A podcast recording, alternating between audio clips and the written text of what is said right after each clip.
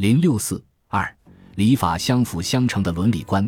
管仲强调法治的重要，认为要想使国家富强，必须进行改革，发展生产。强调用法律来尊君，用法律和道德约束人民，规范人民，使其安于统治阶级所规定的等级制度。仁义礼乐当然重要，但是这些仁义礼乐必须有法律做后盾，才能发生作用。管仲说：“故皇帝之治也，治法而不变，使民安其法者也。所谓仁义礼乐者，皆出于法，此先圣之所以益民者也。”管子。人法，这就是说，没有法律，仁义礼乐是不能统一人民的。从这一点来说，法律是更为重要的。管子《牧民》中说：“国有四维，一为决则清，二为决则危，三为决则富，四为决则灭。清可正也，危可安也，富可齐也，灭不可复错也。何谓四维？一曰礼，二曰义。”三曰廉，四曰耻，因而管仲认为，如果四维不张，就要国乃灭亡。他主张一个国家的统治者在管理老百姓方面，最重要的是要能使老百姓修理、行义、是廉和谨耻，从而把国之四维提高到极其重要的地位。为什么管仲如此强调礼、义、廉、耻这四维呢？并在礼、义之外又提出廉。耻两维呢？这后两维不但没有受到人们的重视，反而受到后人的批评。如唐朝的柳宗元作《四维论》，认为廉耻皆从礼义中出，只应有二维就好了，不应有所谓四维。我们究竟应当怎样看待呢？什么是义？管仲认为，义就是各处其宜，就是孝、悌、忠、信、慈惠、恭敬和忠正等七个方面。什么是礼？管仲认为，礼的重要内容是上下有义、贵贱有分、长幼有等、贫富有度、管子无府。只要做到了这些，就可以下不背上，臣不杀君，贱不逾贵，少不凌长，远不见亲，心不见旧，小不加大，银不破义，同上，也就可以达到维护社会秩序的目的了。什么是廉？廉就是廉洁，就是清廉。就是不苟的，就是要建立私义，就是要见得私义。一个人如果不能廉洁，只想贪得，社会秩序就不能维持。廉并不像柳宗元所说的，只是一枝小节，不能与礼义并提。其实，在调整人和人之间的关系上，廉是有重要意义的。什么是耻？耻就是羞耻，就是知耻，就是一种荣辱观。这是一种良心的作用，是人们的道德意识和道德信念的一种功能。正是靠了这种知耻心和荣辱观，人们才能够去遵行义理，才能够廉洁公正。所以，管仲特别强调耻的作用。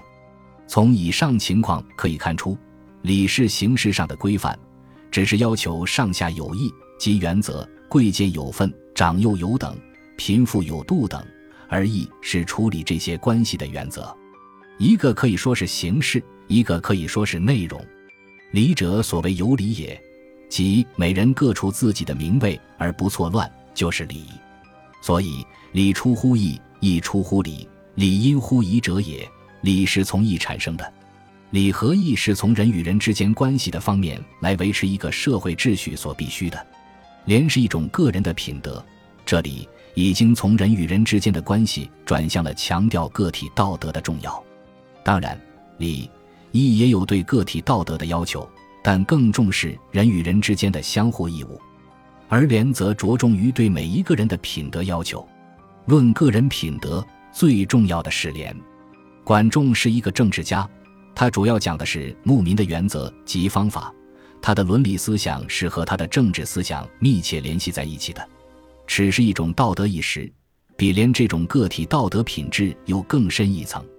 为了使人们能守礼守义，特别是为了使人们能够守法，管仲认为最重要的还是要培养人们内心的荣辱感，能够在做了不道德、不合法的事情时知道羞耻。孔子作为儒家的创始人，在道德和法律的关系上也强调耻的重要。他说：“道之以政，齐之以刑；民免而无耻，道之以德，齐之以礼，有耻且格。在孔子看来，老百姓如果没有羞耻之心，即便不敢犯法，但一旦有可能，他们仍然会做坏事。只有使人们知道了羞耻，才会从心里改正，才不会再犯。这是有远见的法家的思想家们所承认的。正是由于强调礼、义、廉、耻的重要，管仲认为，一个人品德的好坏、道德的优劣，关键是在于他的心。他说：“君之在国都也，若心之在身体也。道德定于上，则百姓化于下矣；戒心行于内，则容貌动于外矣。正也者，所以明其德。知得诸己，知得诸民，从其理也。”知识诸民，退而修诸己，反其本也。所求于己者多，故得行利；所求于人者少，故民轻给之。管子君臣下，这里强调了只有戒心行于内，才能够容貌动于外。认为只有做国君的能够自己从内心中知道应当有什么样的道德，老百姓才会跟着有什么样的道德，这是必然的。如果老百姓不知道有道德，就应当追本求源，反省自己。所以说，国君只有对自己严格要求，自己才能有道德。正因为对老百姓宽厚，所以老百姓才肯为国君做出贡献。三趋利避害的人性论和人情论，从中国伦理思想史来考察，关于人的性情问题，管仲最早提出了趋利避害和欲乐恶忧的思想，并对以后的荀子、韩非有着重要影响。从理论渊源上说，荀子的性恶论正是对管仲这一思想的继承和发展。管仲认为，所有人的性情都是趋利避害的。他说：“夫凡人之情，见利莫能勿救，见害莫能勿避。其伤人通假，背道兼行，夜以续日，千里而不远者，利在前也。愚人之入海，海深万仞，九波逆流，成危百里。”夙夜不出者，利在水也。故利之所在，虽千仞之山，无所不上；深渊之下，无所不入焉。管子进藏，这就是说，为了追求利益，一切危险都在所不惜。只要有利可图，有财可得，那么人们就会不推而往，不引而来，如鸟之复卵，无形无声而唯见其成，同上。因此。统治者只要认识到老百姓的趋利的本性，就可以顺以导之，从而达到国富民强的目的。管仲还认为，人们的快乐和忧伤、痛苦这两种情感是同他们的利害得失密切相关的。人们得到了他们所追求的利益，就快乐；受到了损害，就忧伤，就痛苦。他说：“凡人之情，得所欲则乐，逢所恶则忧，此贵贱之所同有也。”同上，但是人们的好恶是不同的，趋避也往往是相异的。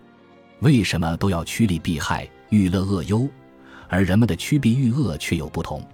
这是由于人们的精神面貌、思想情操和精神境界不同造成的。四，对道德与物质基础的关系的初步探讨。法家的思想特点之一是奖励耕战，强调仓廪充实的重要。商鞅在强调耕战时认为。如果不能使民耕战，国家没有实力。这样，孝子难以为其亲，忠臣难以为其君。商君书慎法，这一初步认识到物质财富、经济生活与道德的关系。管仲更向前发展了一步，提出了仓廪实则知礼节，衣食足则知荣辱，管子牧民的思想。他说：“不务天时，则财不生；不务地利，则仓廪不盈。”也无旷，则民乃坚；坚上无量，则民乃旺。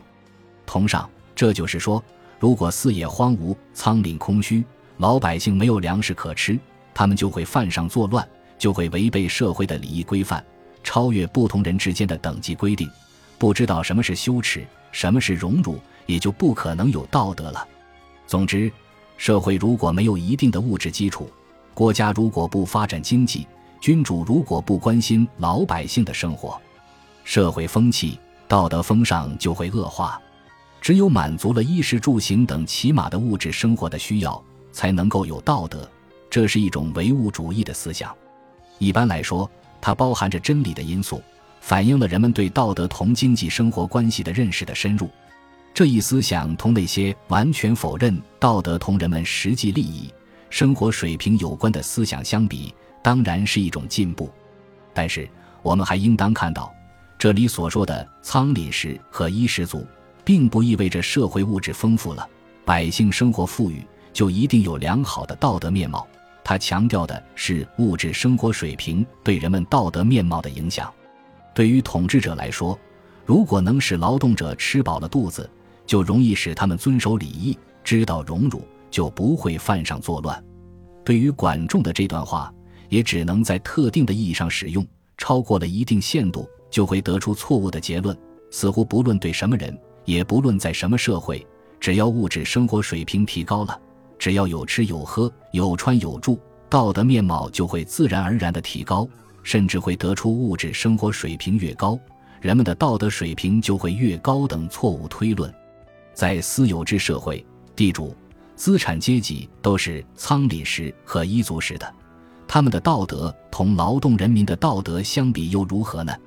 即便在社会主义社会，也应该看到，富裕的生活、充分的物质财富，确实是社会主义道德提高的一个必要条件，但它不是社会主义道德提高的一个充分条件。物质文明的高度发展。并不意味着可以自然而然地带来精神文明的提高，影响社会主义精神文明、影响人们道德水平提高的还有其他许多重要条件。总之，管仲是从牧民的立场，认为明王应当注意使老百姓仓廪实和衣食足，因而有一定进步作用。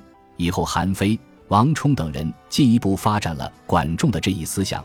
形成了中国伦理思想史上重视物质利益，特别是消费生活水平同道德进步的关系的一个学派。儒家在孟子的时代还比较强调“无恒产者无恒心”，孟子《滕文公上》的理论。但是到宋明以后，从唯心主义的性善论出发，也就很少强调物质生活水平的重要意义了。